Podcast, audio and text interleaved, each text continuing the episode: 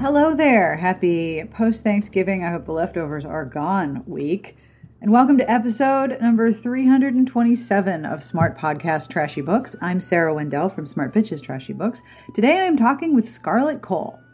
At RWA in Denver this past summer, Scarlett Cole gave a workshop about self belief and productivity. She believes that one can't proceed without the other, and in her former life, she was a senior executive for a multi billion dollar company, so she knows a little bit about this topic. Since it is near the end of the year when many resolutions are being made, I wanted to talk to her about her workshop and the real foundation of honesty that is required in order to create productivity and time management skills for yourself. Among the things we discuss, we talk about the similarities between women in executive leadership positions and women running author careers. You are probably not surprised to know there are many. We talk about the benefits and realities of goal setting, the difference between a hobby and a passion, and why the latter is much more self supportive, the value of a mentor, and the power of asking for information about your own goals, the importance of being happy and content with what you are able to do each day and the benefit of audacious goals and beliefs. Most importantly, we talk about the idea that self belief is different from motivation and that selfish is not a bad word. We also discuss believing in yourself, giving yourself permission to be successful. That became the title of this episode. Productivity is itself a form of affirmation, and I hope that this discussion is as interesting and inspiring for you as it is for me. I also want to give a very special thanks to my dogs for interrupting our conversation with a ferocious alert when the UPS truck arrives. I apologize in advance. Now, I do want to know more barking right now? Great. I do want to know, Zeb apparently does too, what goals are you setting for the new year? What do you want to accomplish? I really want to know. I'm nosy, or if, like me, you're from Pittsburgh, I'm really nebby. So if you'd like to tell me about it, I would love to hear. You can email me at sbtbpodcast at gmail.com, or you can call and leave a message at 201 371 3272. You can just tell me your goal. I mean, you can also tell me not to talk about it if I do a future episode about goal setting. Um, this is one of my favorite topics. But if you'd like to tell me what your goal, what your idea for the accomplishments you want to make for 2019 are, I would love to hear them. So, you know, think about getting in touch. sbtbpodcast at gmail.com. This week's podcast and transcript are brought to you by Catherine Bybee's Chasing Shadows, available now from Montlake Romance. New York Times best-selling romance writer and last week's podcast guest, Catherine Bybee, has reached nearly 6 million readers with her smart and seductive contemporary romances. Now she's back again with Chasing Shadows, the third entry in her wildly popular First Wives series. Avery Grant doesn't date. Her first marriage was a mutually beneficial contract that gave her the financial freedom she needed to step away from her controlling parents. Wealthy and single, the last thing she's looking for is love sneaking in to mess up her life plans. After a brutal attack in New York City that nearly kills her, she's determined to never be vulnerable again, even if the new man in her life helps her feel safe. She throws herself into learning self defense both physically and emotionally. Mesmerized from the moment he sets eyes on Avery, Liam is driven to learn everything about this tough, sexy, challenging woman. Breaking down her defenses won't be easy, but Liam refuses to be pushed away.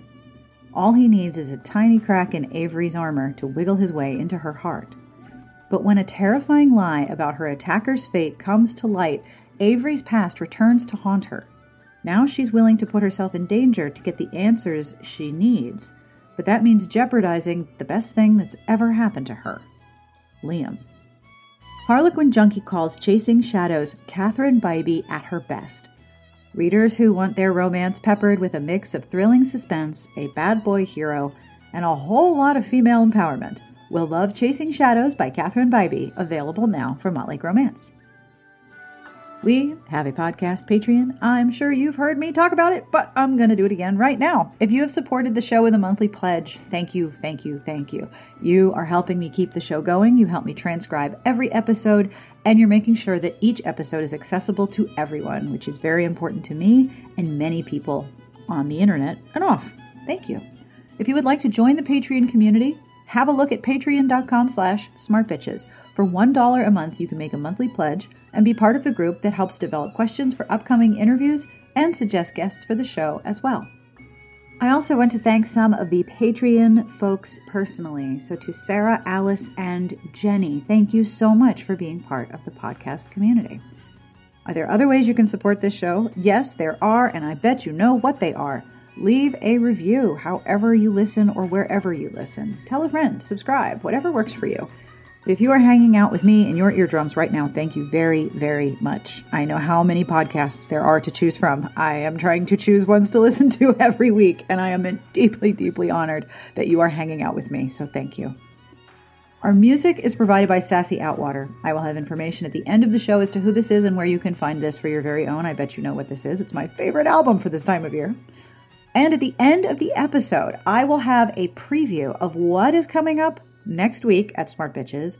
I will have a terrible joke, which I know many of you look forward to the terrible jokes because you are good and noble people, and I appreciate you. And of course, I will have links to all of the things that we talk about and many books that we mention in this episode. I love talking about productivity and how to improve the way you do the things you want to do. So I hope you enjoy this episode as well. And again, if you want to tell me about your goals for 2019, I would love to hear about them because I'm sitting here figuring out my own. But now, let's do this interview. On with the podcast.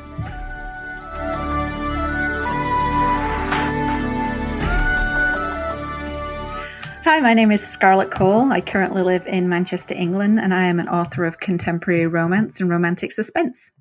Fabulous. And you also gave a very cool workshop at RWA this year about a subject that you and I talk a lot about, um, which is maximizing your productivity with a lot of self honesty. Yeah, I think the two things go hand in hand uh, productivity and self belief. And really, I believe that you can't have one without the other. So, what was the sort of basis of your of your workshop? Is this a workshop you've given before? Um, in my previous life, I was a senior executive at a $45 billion company in Canada, and I used to give a lot of presentations, especially to women in leadership positions. And so uh, this was a presentation, it's the first time I've given it to um, uh, an author community, uh, but it is based on a presentation I used to give a lot to working professionals. Have you noticed that there's any similarities between the women leaders that you would speak to in your old profession and then speaking to authors? There's a lot of similarities, to be honest. I think um, there are different types of author and different types of business professional. You know, you have the um, very assertive and determined individuals who absolutely fully intend to progress up the organization. And if you parlay that into writing terms, you know, there are a lot of very career committed authors who uh, really do want to, you know, they have different goals. Maybe they want to hit um, a bestseller list. Maybe they want to put out a certain number of books a year. Maybe they want to get a certain pin at RWA. Um, and then I think you have, um, uh, you know, journey professionals, people who are quite happy in the role that they're in at work. Um, they just want to be r- really good managers or really good data analysts. Um, they don't really have aspira- aspirations to progress aggressively up any kind of uh, structure, um, but they want to do really good, solid work. And I think there are some authors who fall into that category too. They're quite happy to put out a book every one to two years. They're passion projects for them. Um, and, and, that's the way they want to manage their career. So I think there's a lot of similarities in the way uh, working professionals and authors view the different ways they can progress their careers. That's really interesting. I like that you call it a passion project because I think a lot of the time, uh, women, especially in embarking on a creative project, are often sort of dismissed as like a hobby or you know something fun and silly that women do. Whereas as a passion project, it is just as valid if you do it once or twice a year or work on it for quite a long time. And it's just as valid if you also focus on that as being your primary career and your primary goal. Absolutely. And I think we're, um, as a society, we're very quick to pass judgment um, on creative pursuit as something that is hobbyist uh, rather than something that can be a career, either full time or part time. Yeah. And I think there's a lot of, um, you know, you see posts occasionally of, you know, well, I'm a professional and I write 5,000 words today. Um, I don't think it makes you any less of a professional if you only write 150 between the hours of 5 and 6 a.m., because that's the only time you've got available in your day. Um, so I think, um, you know, we should move away from hobbyist type language, make sure we're yes. very focused on them being our passions and our passion for creativity and our outlet for that. Um, and then, you know, go at your own pace. I, I really like that. I think that it can be very demeaning and and self-defeatist to compare yourself to somebody who can write thousands and thousands of words at a clip um, and and it, it, can really mess up your belief in your in yourself well, it can if you rely on it too heavily, but I think there's also value if, if increasing the number of words you want to do, uh, you know, if that is something that is important to you, reaching out to those people who achieve it for mentorship. So I think, again, you know, the two ends of the spectrum, you know, whether you're doing 150 or you're doing 5,000, um, you're still doing great work. I'm I'm very fortunate. One of my mentors is Catherine Levesque, uh, and Catherine Levesque is a historical romance writer who I've known her to write 15,000 words in a day, and I was stuck at about 2,000 words a day. And I I reached out to her and I said, "Hey, what's the special sauce? What's the secret? How do you, you know, how do you do this?" And you know, she was able to give me some you know, really tactical, tangible things that I could do differently to increase the number of words that I get to do in a day. So if increasing your word count is something you are passionate about and something you want to do, it's it's perfectly cool to go after um, information and insight as to how to achieve it. It's also perfectly okay to be happy and comfortable writing 150 words a day. It sounds like self belief and accepting your own ambition are also related. Do you agree? Oh, absolutely. The the presentation you referred to um, uh, that I spoke at uh, RWA this year, I, one of my beliefs is that you have to give yourself permission to be successful. Um, I think um, as uh, individuals and especially as women, um, we can almost be afraid of success. You know, what happens if we do make it big? What happens if this book really is successful? You know, how does my life as I currently know it change if I get that? And I think, you know, we talk about this productivity and self belief. I think productivity suffers when we hold ourselves back from that edge of greatness. I love the idea of giving yourself permission to be successful. It's also very culturally interesting um, just looking at the way and the and the the language that writers use about their own success. Um, it's very rare to hear writers, especially in romance, talk openly about their specific ambitions in front of a large group of people that they don't know. That talking about your ambition is something that happens almost in a very intimate setting. And it is okay to be ambitious. It is okay to have goals to be successful and to give yourself permission to try to reach a goal that's, you know, really big. That's totally normal.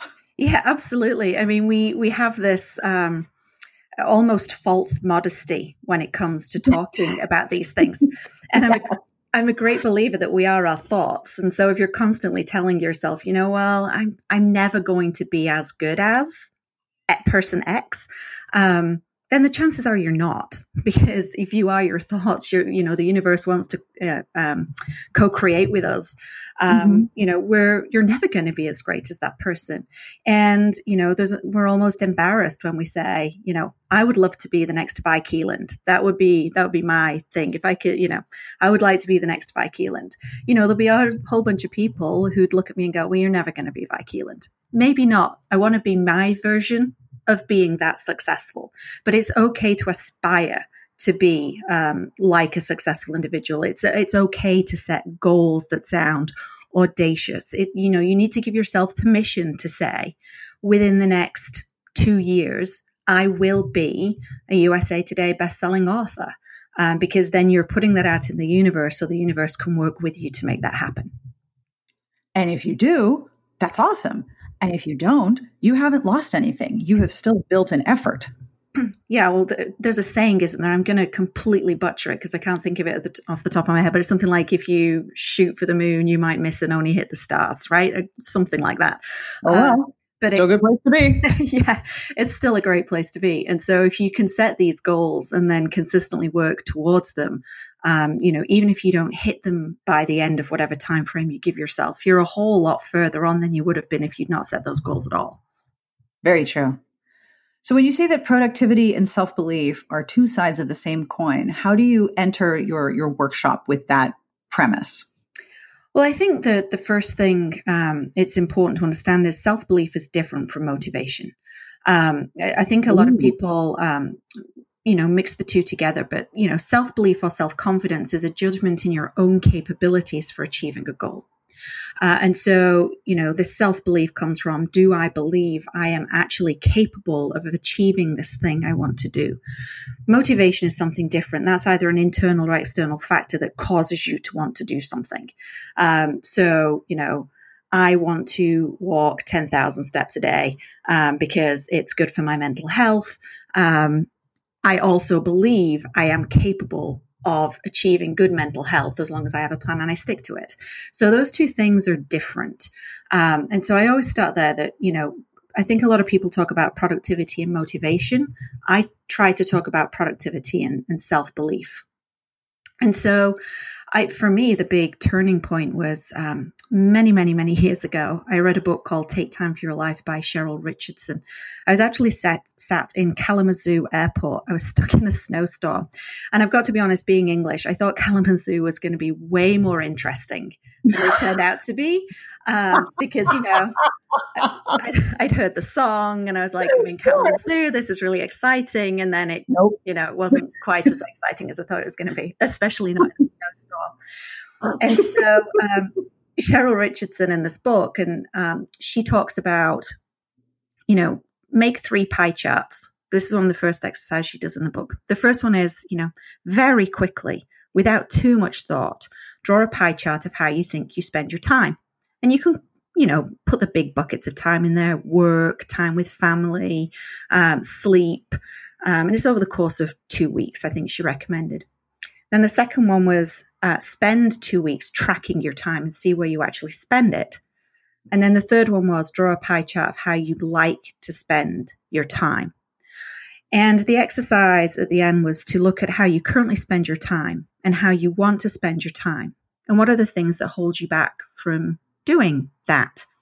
Mm-hmm. And as I worked through that exercise, I started to see that, you know, I placed a huge amount of value on work. You know, it's I you know, my ego came from work because that's where I got, you know, reinforcement that I was good at my job and all those kinds of things. Um, I wanted to be a successful professional, so I was very driven, but other areas in my life were lacking. And um, you know, I had these belief beliefs that were holding me back. So, you know, if I had time available, I should actually spend it on work because work is important. Work is what pays the bills, etc., etc. And I hadn't really thought about, and this is the first premise of Cheryl's uh, talk: is your time is yours to give away. And I remember reading this line: "My time is mine to give away." And I had it all backwards. I felt like, you know, the company that I worked for was taking my time away. And I really hadn't sat down and thought, whoa, hang on a second. I own my time. I own my time at work. I own my time at home. Um, I it, it's mine to give away, and and so you know that was a, a big belief shift for me that this was my time and I owned it, and I had to be accountable for how I spent it. And so, you know, that was kind of how I teed up the presentation, which is, you know, the self belief is not the same as motivation looking at how you actually spend your time versus how you think you spend your time, and then determining how you want to spend your time will lead you to address the self beliefs that have been holding you back from doing what you want to do all along. I definitely, right now in my life, am very, very attentive to not only my own time, but my own energy. I think there's not only an expectation that women um, give all of our time away, but that we are an inexhaustible source of energy that we will always be able to keep going. That our job is to keep giving and giving and giving. This is why I hate The Giving Tree by Shel Silverstein, by the way. hate that book. I hate that book about the fish that has that special scales and has to give herself away. Oh, I hate that one too. But anyway, um, my rant on children's books will be another time. Yeah. there are many. But the idea that I am this inexhaustible source of energy? No, my energy has a finite amount. And even though I am not working uh, with the within a chronic illness or chronic exhaustion, the idea of visualizing your energy as a tangible thing that you are giving away, um, whether it is a spoon or a token, or as uh, Sarah Knight calls it, a fuck in your fuck budget. Um, you you you have a finite amount of it, and you have to be aware of how you're spending it and how you're giving it away. Because the message for so many women is to never stop giving it away and never stop spending it and putting yourself last. Absolutely. Um, in Cheryl Richardson's book, she talked about this notion of fuel tanks. We have all these yes. types of fuel tanks in our body. You know, we have an emotional fuel tank. We have a, a love fuel tank. We have a nutrition fuel tank. We have all of these different fuel tanks in our body. And we have things that feed them and we have things that drain them. And it's really important um, in our lives to figure out you know, of all the things we do, which feeds and which drains. And that could be draining friendships. It could be draining work environments. It could be, um, you know, personal habits that are draining. You know, when we get into loops and habits in our, our own lives and our own, our own behaviors, uh, which could be harmful to us. So for me, I know that if I stop working out, I become a real cranky pants. And so that's harmful to me, is draining to me when I don't make time to do that. Yes. I think the other thing that um, uh, Cheryl Richardson also said, and it's funny how a lot of this is coming back to Cheryl's book, is extreme self care is the equivalent of putting your own emergency mask on first on an airplane. Yes. And so, um, you know, it is time to be selfish. You want to put your own um, uh, your own mask on first because you will be more help to other people when you have your own, you know, oxygen mask on. You can help all of your children and your family and passengers nearby with theirs. But, yes. you know, the time it takes you to put one mask on your child, you then are no use to anybody. And so I think that's um, the same when it comes to, you know, productivity, right? your dreams are important. Um, and if, if you allow other people, um, uh, to drain your energy away from you so you have nothing left to put into your dreams and the things that are important to you um, mm-hmm. that fuel tank is going to run on empty and you'll start to notice that in other parts of your lives absolutely true not least so because you start to resent the things that are sucking your fuel tanks dry Oh, yes, absolutely. So, how do you advocate for better productivity and time management when you examine that your time is yours to give away? How does that move into productivity? So, I think uh, when you start with your time is yours to give away, uh, you enable yourself to look at the things you do over the course of, you know, a day, a week, a month, a year, mm-hmm. and identify which things align with what you believe to be important. Now, there's a certain pragmatism to this, right? You know, we yeah. all, um, well, some of us are lucky and don't have to, but most of us have to earn a living. So there's going to have to be a certain element of pragmatism that if your dreams are really to go travel and your time is yours to give away, we'd all love to be, you know, on an around the world ticket. But the reality is we've probably got to have a day job, which means that, you know, eight hours of the day we're, we're going to be at work. Um, so I think you know you you start with a list of the things that are important to you, the goals that you want to achieve. You look at the time you have available, and you look at what you're currently doing with it. And mm-hmm. then you look at those things that you're currently doing and you identify which of those things are working for you, i.e., which of those things currently do align with the dreams that you have, mm-hmm. which of those are just pragmatic realities. So, yes, you might want to be a full time writer, but for now, you've got to be, you know, you don't have the kind of income levels to be a full time writer. So you're going to have to do your day job or whatever else it is you've got to do. And then you look at all the other stuff.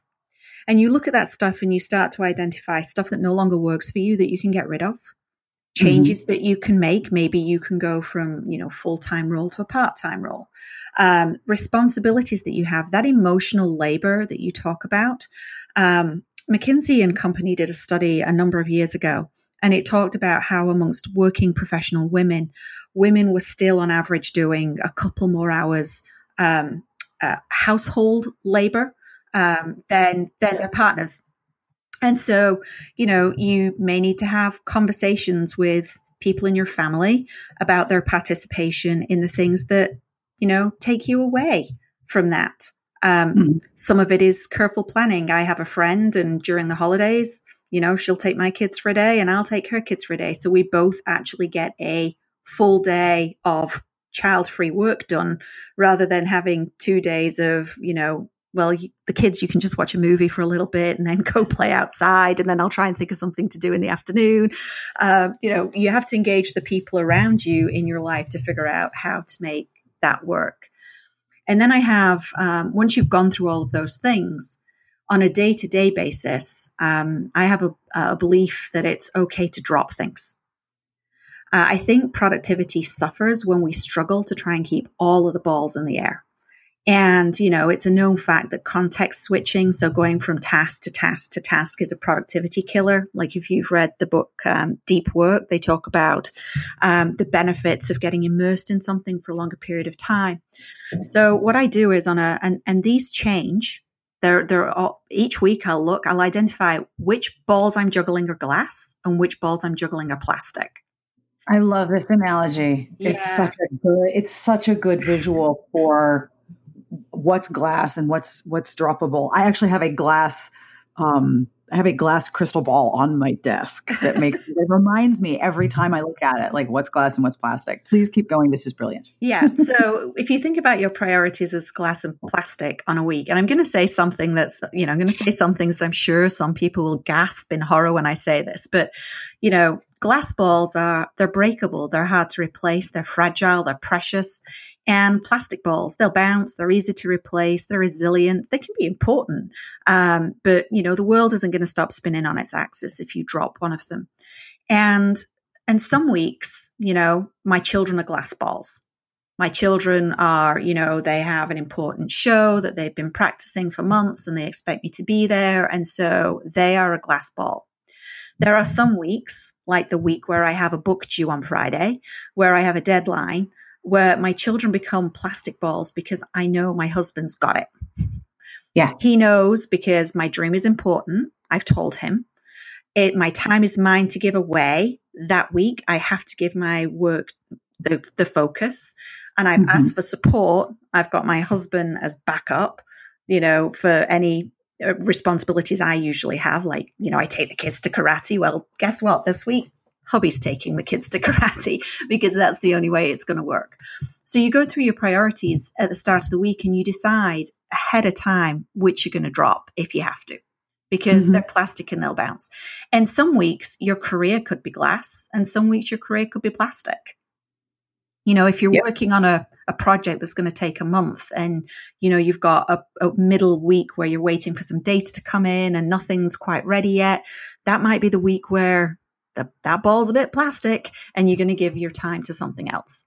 So uh, honestly, I think looking each week and, and being flexible, not, not assigning something because tradition tells you it's so. You know, people will say, well, your children should always be glass balls. Well, as long as you've got a good support network around you and everybody knows the plan and you're organized, sometimes you can allow them to be plastic because you know they're in good hands. All too often, I think spouses are put in a support role of the other spouse's um, career. You know, you're working late. I understand. I adjust. It is okay to advocate for your own time and your career goals, even if this is like a second career, it's not your primary career. Absolutely. It's okay to ask for time. When I, had gone through this exercise and I, I looked at what time I had, and I knew that I wanted to write a romance book. And obviously, I was an executive at this company. I had two young children. I had um, two children under four. And I knew I wanted to find time to write. And part of this exercise, I found um, I was a CSI addict. I would watch what? CSI. Oh my goodness. I literally a true story. I was 10 centimeters dilated and ready to push according to the doctor. And it was like three minutes from the end of a CSI episode. And I'm like, can I just catch the last three minutes? so is this CSI original recipe, oh. CSI sunglasses, or oh. CSI uh, New York? CSI sunglasses bugs the pants off me a little bit, but I still watch it. And you can you can find an episode of CSI on anywhere. Like oh yeah, it's, it's like Law and Order. Yeah, yeah. it's it's like it's on it's on a channel somewhere And I found that I would literally, I, you know, I'd get the kids to bed, I'd sit down on the sofa, I'd take a deep breath, and then I'd find an episode of CSI. And so one of one of the things I did because my time is mine to give away, my dreams are important. Um, I decided that from nine o'clock until half past ten every night, Monday through Friday, I was going to spend an hour and a half on something that was important to me. And what I would do on a Sunday is figure out what I was going to do that week because I I also do decade goals. So from um, uh, 40 to 50 was I was going to learn to play the piano. Uh, and so I, you know, I wanted to practice my piano um, and I wanted to write this book. And so I just made 9 till 10.30 my immovable time. That time became glass to me. I wouldn't allow anything to interrupt it. Sure, I mean, obviously, if it was somebody's birthday, you know, yeah. I, I, might do that instead. But uh, for the most part, it was an absolutely immovable thing for me to have that window of time every night so that I knew I could put aside everything else. I wouldn't context switch. I'd put my work Blackberry to one side. Um, you know, I would go into a separate room to my husband. I wouldn't allow myself to be distracted. And I would give myself that hour and a half at night. And that's how I started to put together the framework for The Strongest Steel, which was my first book. Um, I, you know, I used the time to do some English language courses, which I know I speak English, but I learned English in the north of England and we're not known for our um, exact pronunciation and we certainly don't favor commas. So, you know, I did some English language courses, I practiced my piano and I made that time for me. So you broke up with CSI. I, bro- I broke up with CSI. Listen, my dogs do not like your decision. I know they're, they're offended. Very upset about this decision. I think it's more likely that the UPS person has arrived, and they don't like that either. God, we are not under attack at this time, though the patrol will continue. I apologize for the interruption. That's okay. They're, they're, very distressed on behalf of David Caruso. they really are. David Caruso has a good team behind him now. So you broke up with CSI to make room for the things that you wanted to do. Yeah. Yeah, that was it was as simple as that. And it took some, you know, I, I'm very lucky. My husband was leaning in long before Sheryl Sandberg made it a popular phrase. Um, and so I've never um, felt like I've ever uh, you know, had to ask my husband to step in to do things. Like he's always done his fair share. Like we've ne- we've never had a, a, problem with that in any way. Um, yeah, you're partners in a lot of things. Yeah, we're partners in a lot of things, and so you know he's never been shy. In fact, he actually took paternity leave um, because I was the breadwinner at the time, so he actually took the time off work to spend time with our son. Um, but you know, to make that work, when I came, you know, when I'd finished putting the children to bed, I, I, wasn't getting involved with cleaning up the kitchen. Like that was no longer my responsibility. That was his. And instead, I took something that he did at the weekend and it all just kind of worked out in the wash kind of thing. Um, mm-hmm. But, you know, certain things had to happen to make sure I could have that time. And, and I just want to say something. It can seem incredibly selfish to do this. Um, I think the, especially when you're in a relationship, the important thing is if you can do this together, um, where you're both honest with what your dreams are and the time you need and how to make this work. That makes it a lot um, easier to work through. So, you know, my husband's got his own goals and he's got his own non-negotiable times that he needs to keep clear to do things. And, mm-hmm. and so, you know, it's not just kind of me going, well, hang on a second, everybody, work around my schedule because this is yeah. what I need. Um, you know, there is a conversation about, okay, this is what I need and this is what you need. And how do we work this together to make it so that we can, you know, all get the things that we need? So, you know, you may need to compromise if you want to get, you know, eight hours writing time a week done. Maybe you can't do an hour and a half every day. Maybe you have to do Saturday morning and Sunday morning, or maybe you need to, you know, have Saturday out of the house and you go to the library, or, you know what I mean? That you, you may have to be creative in the way you find a way for that to work in your family, but it doesn't mean that you shouldn't take the time. Yes, and it also requires that you be honest about the work that you are doing that that other people may not necessarily understand as work. Yes. And this is where it just comes down to a clear uh, articulation of your dream. You don't need anybody's permission or approval to say, I am going to go and write a steamy romance book.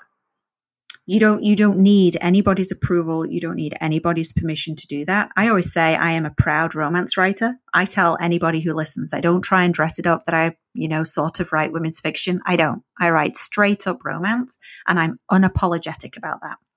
Yep.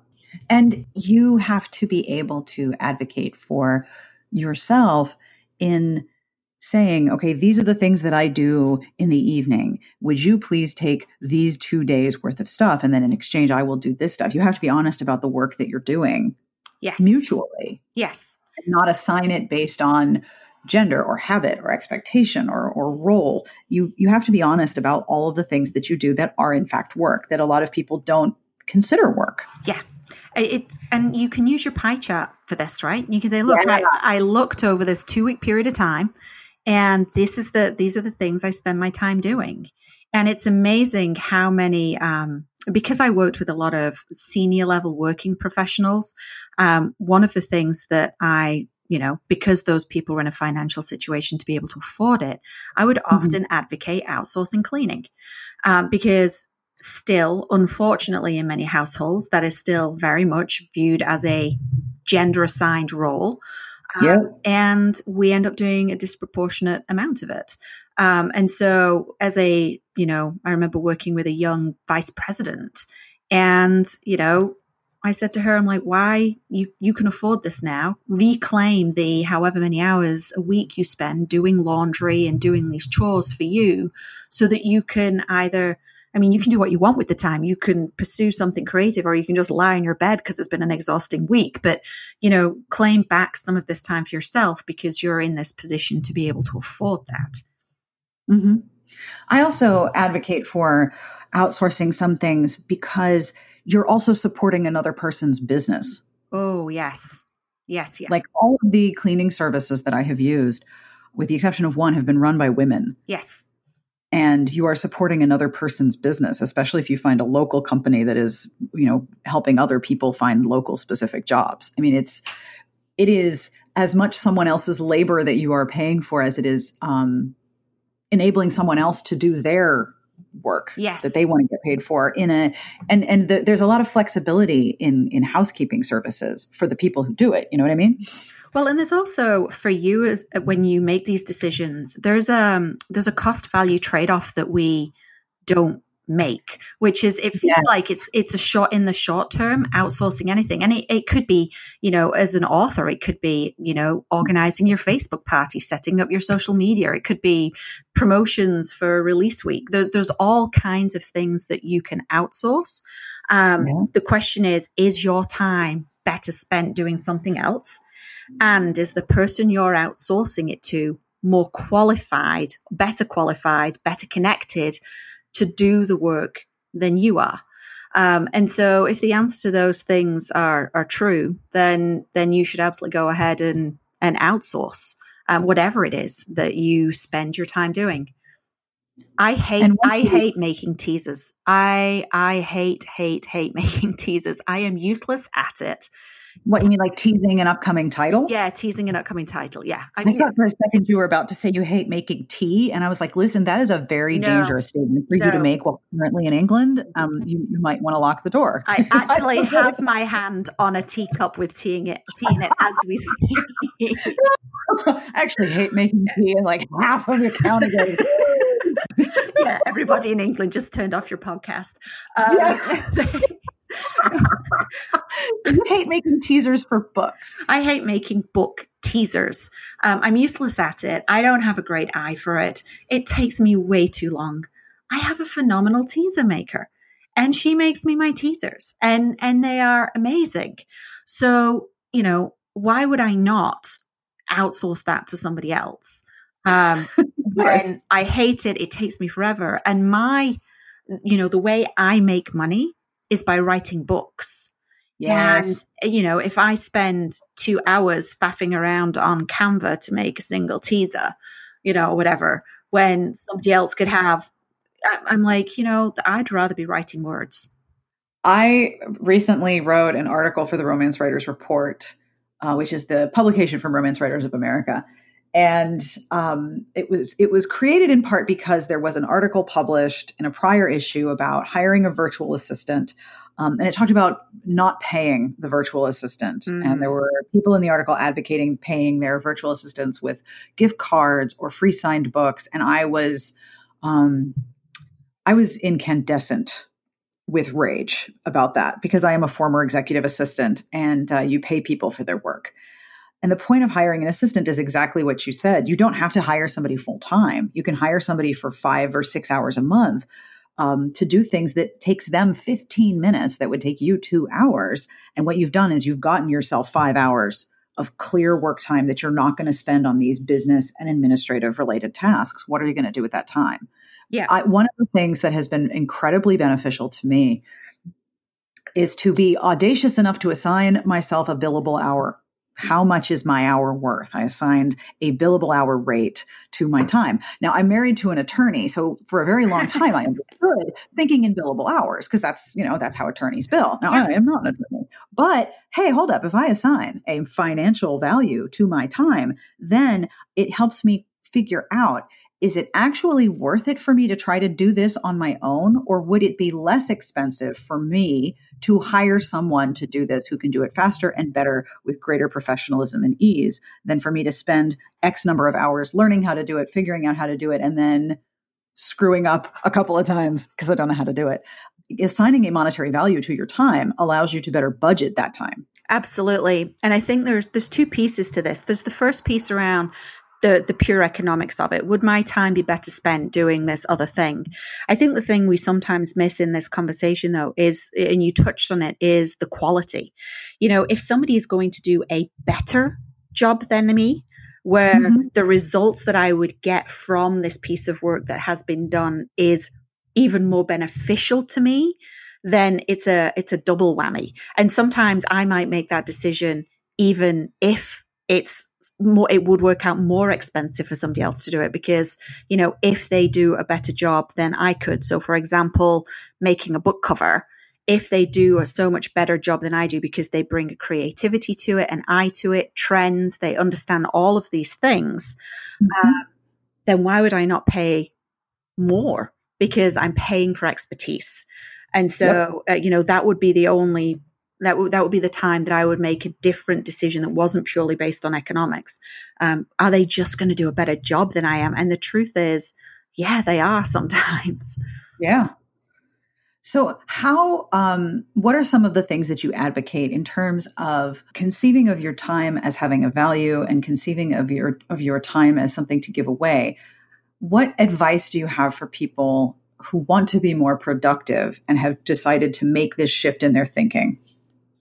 I think the first thing is you have to set up a mechanism by which you rigorously track the way in which you spend your time. And there are lots of different ways you can do this. You you could, you know, if you're creative, um, you may prefer something like one of the, the, the planners that you can put all the stickers and colors, and you can have fun with that. It can be a great creative outlet. It can be a way to relax and something you do at the weekends, and you can plan your time. You can manage your time in Google Calendar or any online calendar app. Um, devil, you say. uh, you could also use a you, you know just a straight up Moleskine planner, but understanding um, where you are currently spending your time, and then making sure that in what whatever that is, whatever form you take to manage your time, um, you have your your goals, your the things that are important to you, the dreams you have, the things you want to spend your time on, so that every week as you are planning your time, as you are looking at how you are going to give your time away this week, Mm-hmm. You make sure you're doing that with an eye on the things that you want to spend your time on. Very true.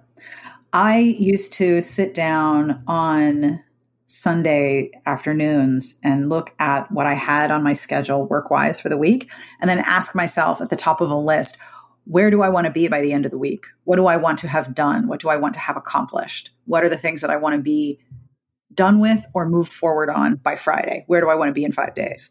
and then I would adjust my list accordingly. I was always a little bit, uh, you know, ambitious with my list. Sometimes a little unrealistic because I would put too many things down. Yeah.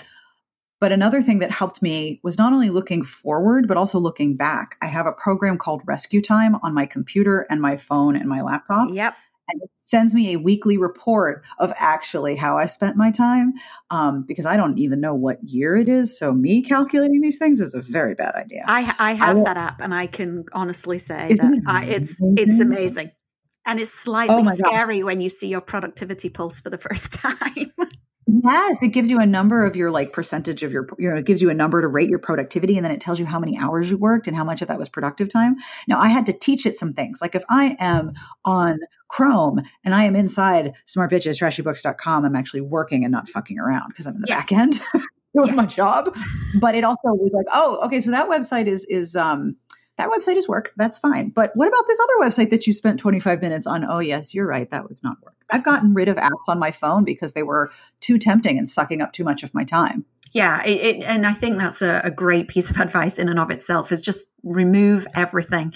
My husband is like one of these techie super security guys. And so we have this system 1Password and so i get out of everything uh, because it's a pain in the butt to go to the app to find the password to go back to the thing to open it so honestly it's like too many steps you know if i'm if it's too many steps i'm like you know what i'm i'm not doing it so i just i just make it hard to do the wrong thing uh, so you put obstacles in your way to prevent you from easily doing the things that you shouldn't be doing, yeah. and you remove obstacles from that get in the way of accomplishing the things that you want to accomplish. Yeah, I have focus time on my um, uh, desktop, and you can turn that on for an hour, two hours, three hours, and then it turns off all of the social media apps and all that kind of stuff, and it puts up um, a screen with some like motivation quote about you know like not wasting your time and not procrastinating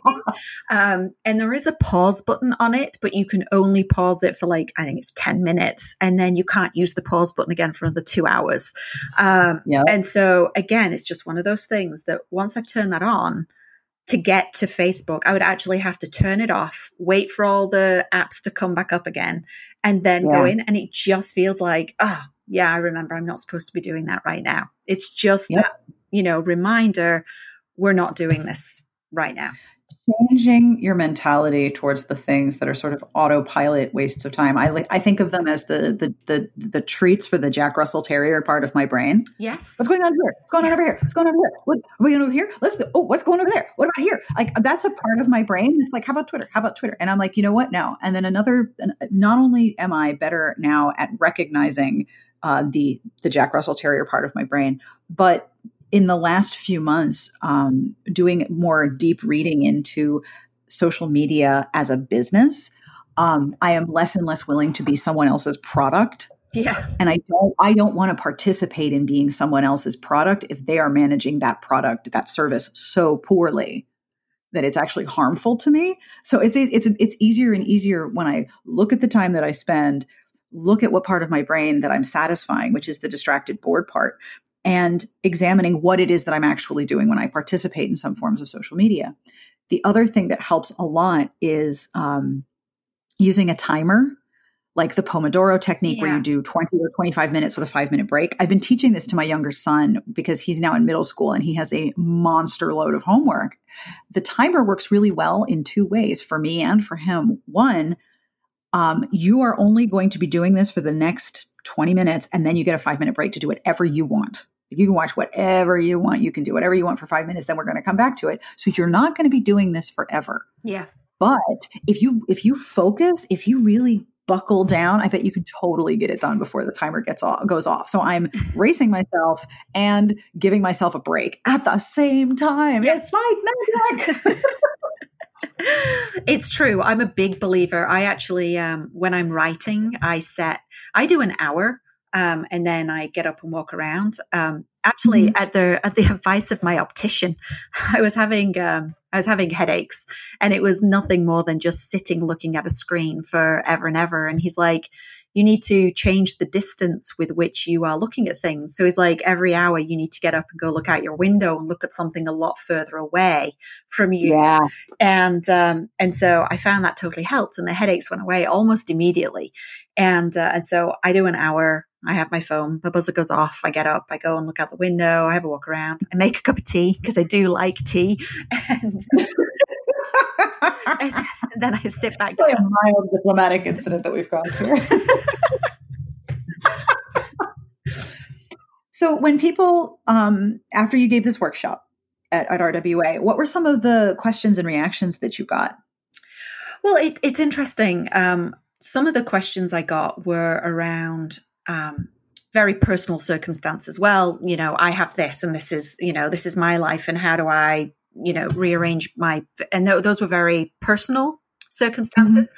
Mm-hmm. Um, the interesting thing was the number of questions I got in the room. We we used up the time, um, but the number of questions I got afterwards was significantly higher than the questions I got in the room, and I think it comes back to this where I'm, we're we're embarrassed by our goals so we've got to give ourselves yeah. permission. Like nobody in the room wanted to stand up and go, okay, I want to be the next Nora Roberts. So how do I do, you know, what, you know, what, uh, how do I organize my time? How do I, you know, those kinds of things. So I think the first one was there still is modesty about goals. I would get a lot of questions like, does this seem like a reasonable goal? Like, is it, you know, do you think I could be a USA Today bestseller with, with my first book? You know, and the answer to all these questions is why the heck not? Some people have, some people haven't. Some people are journeyman authors and they'll be mid list for their entire career. Some people hit it big on their first book.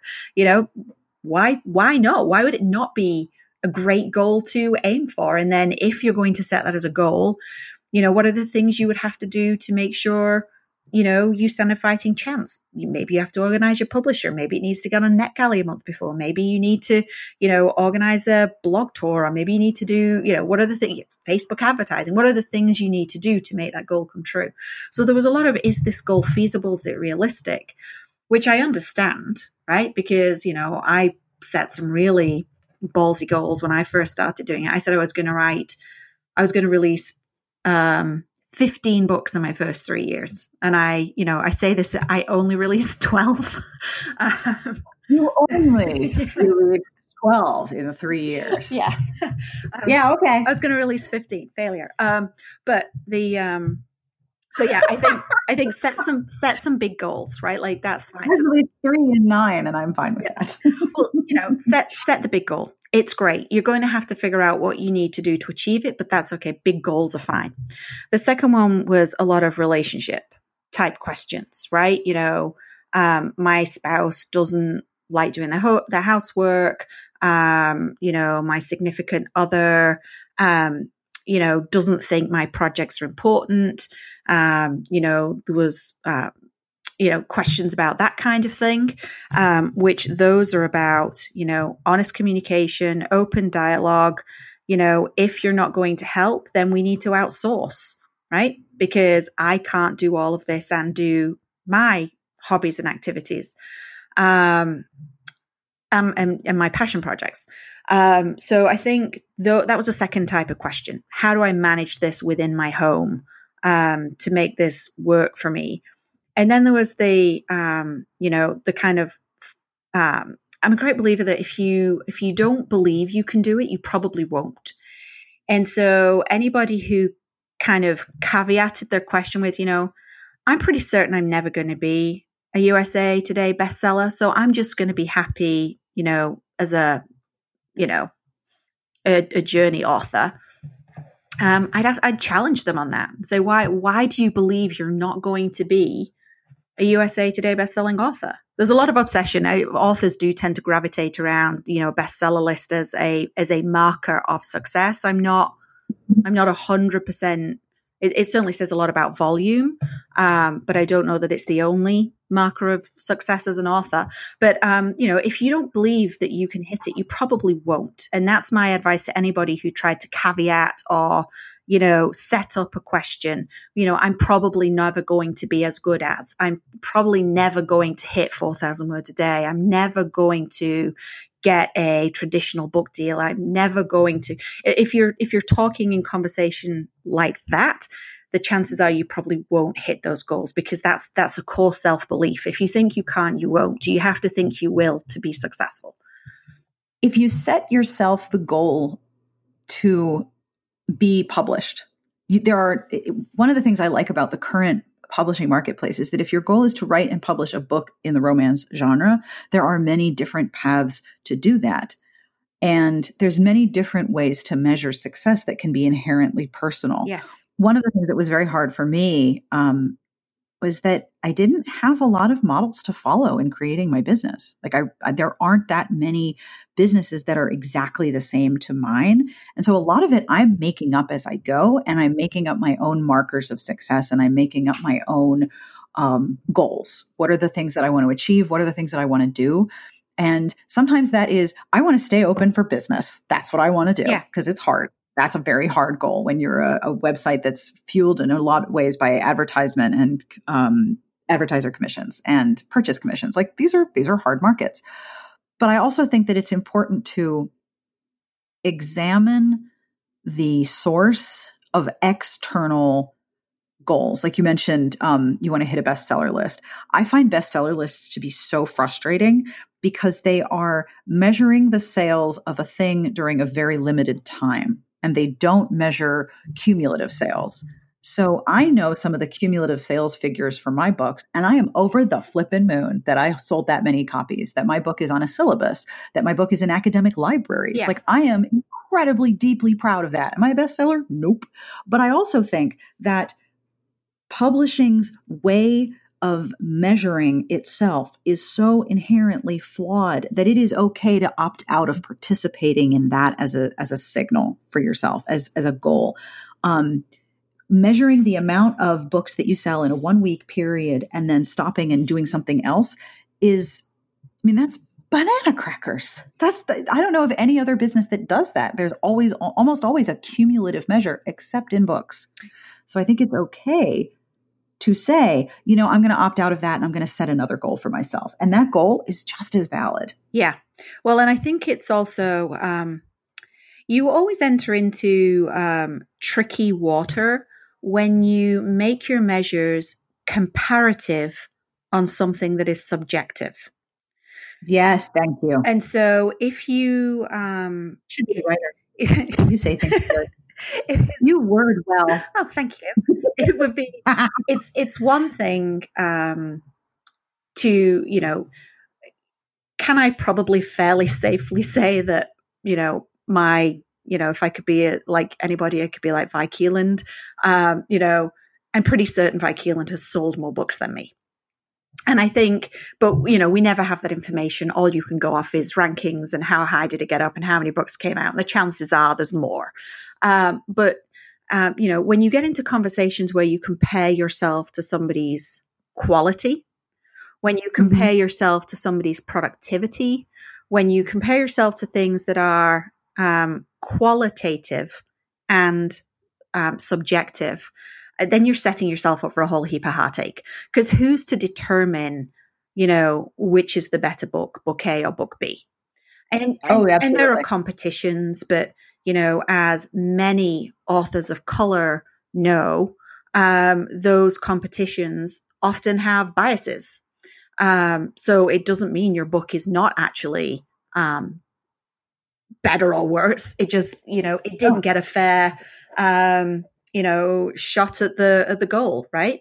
And so, um, you know, I think yeah if you're if you're looking at comparative you're looking at subjective you're looking at qualitative um, measures to determine mm-hmm. your own success, it, it's a bit of a fool's errand.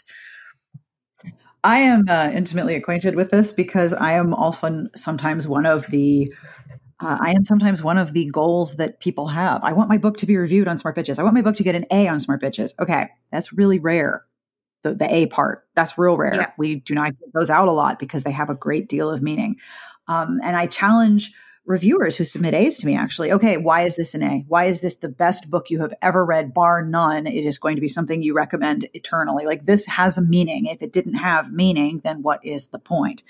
Um, that may not happen, but that doesn't mean your book isn't good. Yeah. It means that, like, you know, I am, no one decides some, someone's future at a, at a publishing house based on what a website says. Yeah Like that doesn't happen. Like no one is like, oh well, we can't renew their contract. This website said that their book said, you know, was a B. Like no, that doesn't happen. No, you need a bigger rubric. You need a bigger measurement than than that. I mean, it's a great goal, and I am super flattered to be someone's goal. Yeah, but um, that that can't be the only goal. That's not a good idea. No, and it's not. I think I think um, having a wide range of goals that determine success for you too. So when I was a business professional, you know, obviously I had title goals. You know, I want to be at this level. I want to be senior vice president of strategy for a company that, you know, my goals would get progressively bigger, you know, a 10 billion company, a 30 billion company, a 40 billion company. Um, I had salary expectations. You know, I want to be earning this much and I want to be earning this much and I want to be earning this much.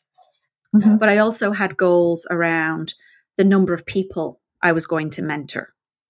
Um, you know, how many people am I going to mentor this year? And mm-hmm. how many women um, am I going to create an opportunity for this year? Mm-hmm. Um, so I also had goals that were um, not connected to my own success, but to somebody else's. Um, because you know there's there's an element of, of giving back to the community in that whatever form it is, right? And whether you're you you you know you give uh, critiques in a pitching competition or you give um, you know uh, services to a, a, writing auction or you do other things. There's there's there are goals you can have um, that also give back. Um, and you can also have goals about um, i was a very tenacious type of leader. I was a great believer in leading from the front and being, you know, finding and surrounding myself with incredibly smart people that I could create great opportunities for so they could just run and do great work and be successful. Um, but it was a it was a very high energy style of leadership. And there was a, a CTO at the company I worked for. And I swear to goodness, this woman just went through the building like a swan Nothing ever ruffled her feathers. It didn't matter how heated a meeting got, or, uh, you know, I, I never saw her super happy. I never saw her super sad. She would just, she would just go through the business on a very even keel. And one year I had a goal to work with her on a project because I wanted to learn how she did that. It was just a, a personal aspiration that I had that I, I wanted to learn from somebody else how to do it. And so I just straight up went to her and I said, I love your leadership style. I'd love to learn more. I hear you're doing this project this year. I'd like to volunteer to be on the committee to do it just so that I can work with you. And, um, you know, I was able to do that. So I think having goals. Did you learn how to swan? I'm, I'm still a bit of a duck, got to be honest. Well, I don't know because I've, I've, met some swans that are total assholes, so I'm assuming he's not one of those. No, no, I, you know, I, but I'm a bit quicker at realizing when I'm like head down, bums up. Now, like I get, yeah. I get, I get righted a bit quicker than I used to. Um, but yeah, I think you know we talk about goals we talk about comparative subjective we talk about you know lists and, there, there's a piece around you know just your personal self interpersonal skills or um, mm-hmm. you know ways you want to give back that are also equally important um, to have goals around i really like the idea that the root the base of productivity is actually the idea that you believe in your own success and abilities yes because productivity is a form of affirmation that you can do the things that you want to do with the skills that you have in place. Yes. And also self belief, you can take it a step further. Maybe you want to do something that you don't know how to. Self belief can also be that you have the capacity to learn. So, for example, you know, I was I, I have an engineering background. I went to work for Toyota in the UK and in Japan. I went to work for a big consulting firm and then I ended up in a retail environment. And then I was like, do you know what? I'm going to become a romance writer. There was nothing in my past record that said I had the skills to be a writer. But my past history did say that I had the tenacity to figure out how to navigate a new career and skills that would allow me to drop in and learn quickly how to do it. And so my mm-hmm. self belief wasn't necessarily, I'm going to write a great book. My self belief was, I have the skills to learn how to write a great book. And so self belief can be about a forward facing thing that you can't do right now, but your self belief that you have it within yourself to learn how to do it. And that you can you can differentiate between the things that you actually want and the things that you think you should want but you don't actually care about. Yes. Yes. That's a whole other conversation. That's a whole other thing. The should thing is a whole other thing i often find that there are things that i have learned to do that when i look back i realize oh that really resonated with me for some reason. Like i saw someone snowboarding just totally cruising down the easiest part of the mountain just completely relaxed and i was like i want to learn how to do that. That looks amazingly fun and it is hard. It is so hard. Yeah. It is one of the hardest things I have ever learned to do, but I adore it. And I was, and I remember I got this really great piece of advice on Twitter from someone who I tangentially connected with, who I still follow from for like nine years, who I've never met in person, who also learned how to snowboard. And he said, um, his name's Kai McMahon. And he said, the important part is to not get dispirited when you fall down. Just get back up. You are gonna fall don't get dispirited when you do, just get back up. And I kept telling myself that because you fall a lot when you learn to snowboard. And I also put on pads on my wrists. I have um, metal guards in my mittens so I don't hurt my wrists. Yeah. And I ride with contractor knee pads on so that I wasn't afraid to fall yeah. because I had padded myself.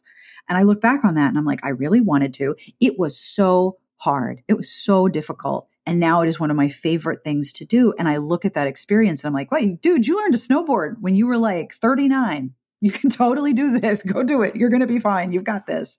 Get your mittens. Go do it. Well, and there's there's a mm. really important point in your story there. The really important point in your story is the falling down didn't hurt as much because learning to snowboard was your passion. Yeah, if yeah, you, it really resonated. If you do not care for skiing or snowboarding at all, and somebody told you that you have to go and learn how to snowboard, you the the falling down is mm-hmm. going to be incrementally more painful and more tiring yep. and exhausting to get up because it is not yep. what you are passionate about and that happens when we are in jobs that we don't really want to be doing when we're in careers that we don't really want to be stuck in when we're at university and we're in year 2 of a degree that maybe your parents have contributed to and you realize that you don't want to be an architect after all right it is yep. it is incrementally more painful to do those things and our our willingness to overlook the pain and the difficulty when we are working on something we are truly passionate about is incredible. Yeah.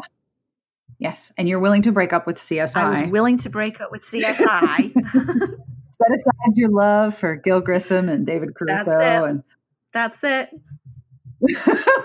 I can still talk about some of those shows, like to you know, I could give you a play by play on the episode. oh yeah.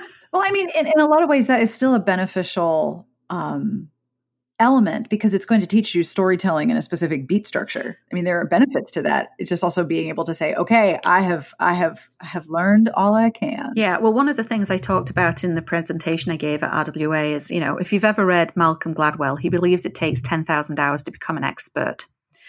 And, um, you know, I don't have the numbers in front of me, but I did it for the presentation. Um, you know, if these long running series that have been on forever, Grey's Anatomy, CSI, um, you know, those kinds of, yeah, that have been yeah. on forever. Like if, mm-hmm. if you mm-hmm. did the math and added up, if you watched those series, how many hours you've spent committed to watching those shows, right? I am yep. not going to judge anybody who at the end of a hard day just wants to come home, throw off their shoes, take off their bra and watch TV that is, this is not about judgment. Oh, but yeah. if you add up those hours and you take into account Malcolm Gladwell's theory that you need to have done something for 10,000 hours to become an expert at it, you could be well on your way to being an expert at something. And that was my that was my rationale for giving up CSI because I knew that I did not want to be 10,000 10, hours into being able to do a pub quiz on CSI. I wanted to be 10,000 hours on my way to doing something else. And, and that was, for me, was more important. Yes, I completely agree. Now, I always ask, and I didn't prepare you for this question, so I apologize in advance. I always ask if there's any books that you're reading that you want to talk about. And if there are not, and you'd like to tell us about your next book, that is also completely okay. Or you can do both. Ooh, that's a really good question. Um, I am currently reading Llewellyn Sabbat Almanac for 2019, um, which is um, it is a I guess you'd say a pagan book of spells um, for the year of 2019. I get it every year, and I really enjoy using it. And um, you know, I'll pick candles and herbs and ribbons and various things um, at home. Uh, so, I- are there any spells in there to get rid of fascism? no, if there are, send them to me, please? no, unfortunately, there are not. If there, if there were, I would. Okay, I, Llewellyn, I would have. I would have. I would have shared it on Twitter by now. If there was. Wait, oh my gosh, imagine the spell if you if you if you did a spell on Twitter to get rid of fascism, how many accounts would be deleted? oh I, can't, I, can't, even predict the math on that.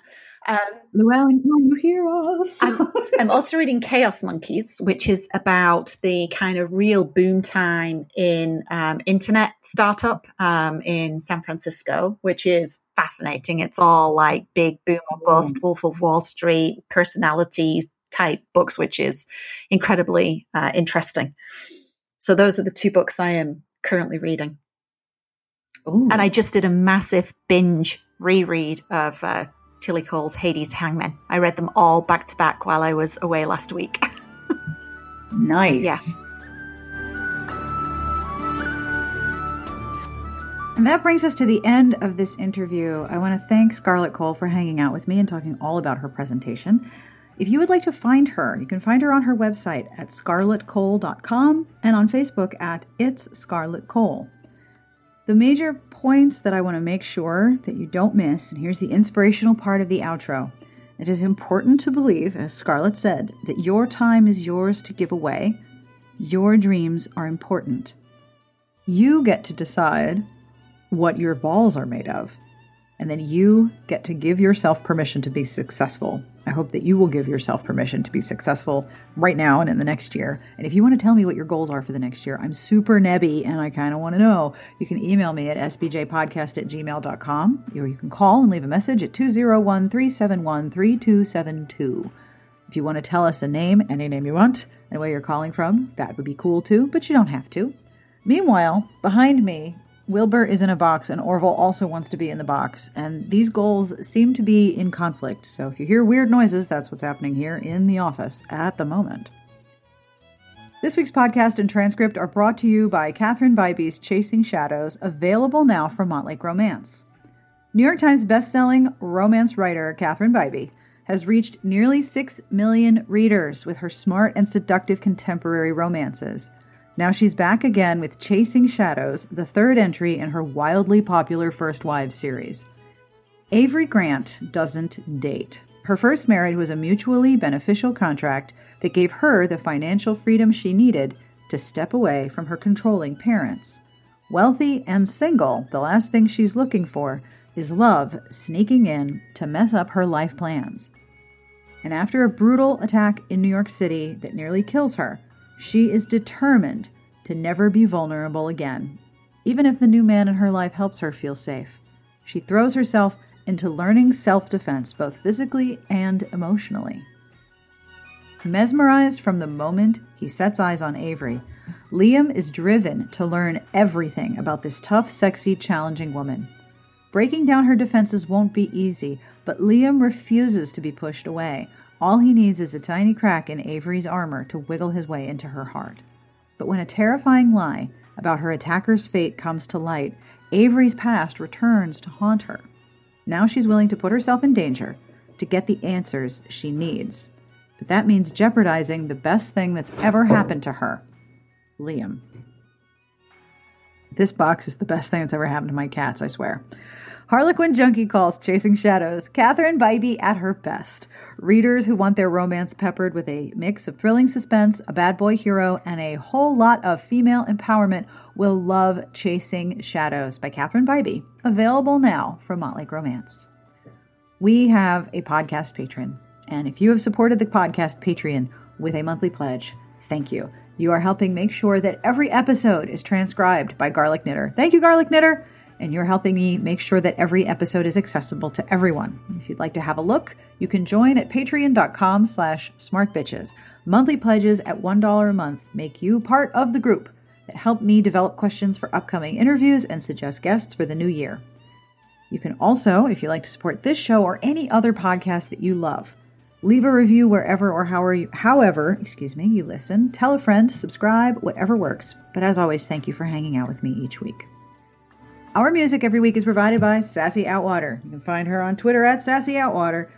This is Deviations Project with my favorite holiday album and my favorite holiday album title. Still better than Shatner Claus, I'm pretty sure. This is Adeste Fiddles. This track is The Holly and the Ivy. You can find this album at Amazon or wherever you get your funky music. It is, as I say, my favorite for the holiday season. Coming up on Smart Bitches next week, we have a mammoth undertaking. It is Hanukkah time. Hanukkah starts Sunday night, and that means eight straight nights of giveaways at Smart Bitches. We plan this giveaway all year, and we've got wonderful things to share with you. Please come by and enter. We love celebrating with you, and each day we have a special item or package of items to give away specifically to celebrate how great the Smart Bitches community is. Happy Hanukkah to all of you, and may your holidays be warm and filled with light and chocolate, and also, if you're very lucky, delicious fried food. Or if you're my cats, a giant mammoth box to fight over while I'm recording. What else is going on? Uh, Elise is giving you a tutorial on how to create your own book mystery. In the pictures for this entry, there are many cats, not my cats, her cats, but they are as active as mine are right now. If you've got books and maybe also cats, she's got pictures and step by step instructions. And if you make your own book mystery, we totally want to see it. We also have reviews, our weekly gift guide, a post on holiday crafting ideas, and of course, books on sale and help a bitch out. I hope you will come and hang out with us and come back each day to enter our eight straight days of Hanukkah giveaways. Yay! Happy Hanukkah. Guys, serious, seriously. Like, all right, now Orville's in the box. Maybe it'll be quiet. He'll weigh it down. He's a very large animal. As usual, I will have all of the books that we talk about in this episode, as well as some of Scarlett Cole's books, in the podcast show notes at smartbitchestrashybooks.com slash podcast. And I will have links to some of the programs and options that we discuss as well, including rescue time, focus time, all of that sorts of things. If you are curious about all of this productivity as well, I love productivity. It's really fascinating as a topic. And now it's time for the terrible joke. It's terrible, it's terrible, it's so bad, I love it. And after the music, stay tuned for a great outtake. it's a really good outtake. Thanks, cats. I had to do this outro like three times because they keep dive bombing each other. I could just put the box outside, but it's much more fun to just let them have a good time. I'm a pretty lackadaisical podcasting pet owner, I know. And now it is time for the terrible joke. Are you ready for this terrible joke? Okay. How come it's okay if your phone autocorrects fuck to duck? Give up? How come it's okay if your phone autocorrects fuck to duck? Well, you're still using foul language. foul language. this is from Reddit user Jesus Man for real. And I like that one. Foul language. On behalf of all of the cats in this box that delights them to no end, and Scarlett Cole and myself, we wish you the very best of reading. Have a great weekend. And don't forget to stay to the end for your most excellent cat induced outtake. I'm still laughing about that one. See you here next week.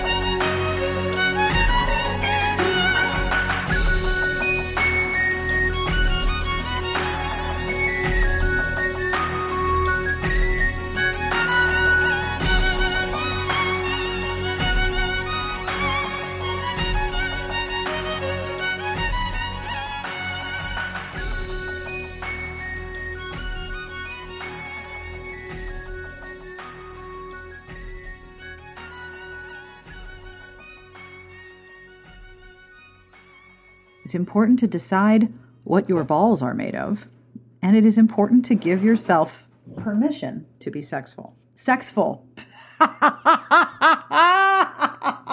yes! Let the cats distract you and give yourself permission to be sexful. Wow. Thanks, guys.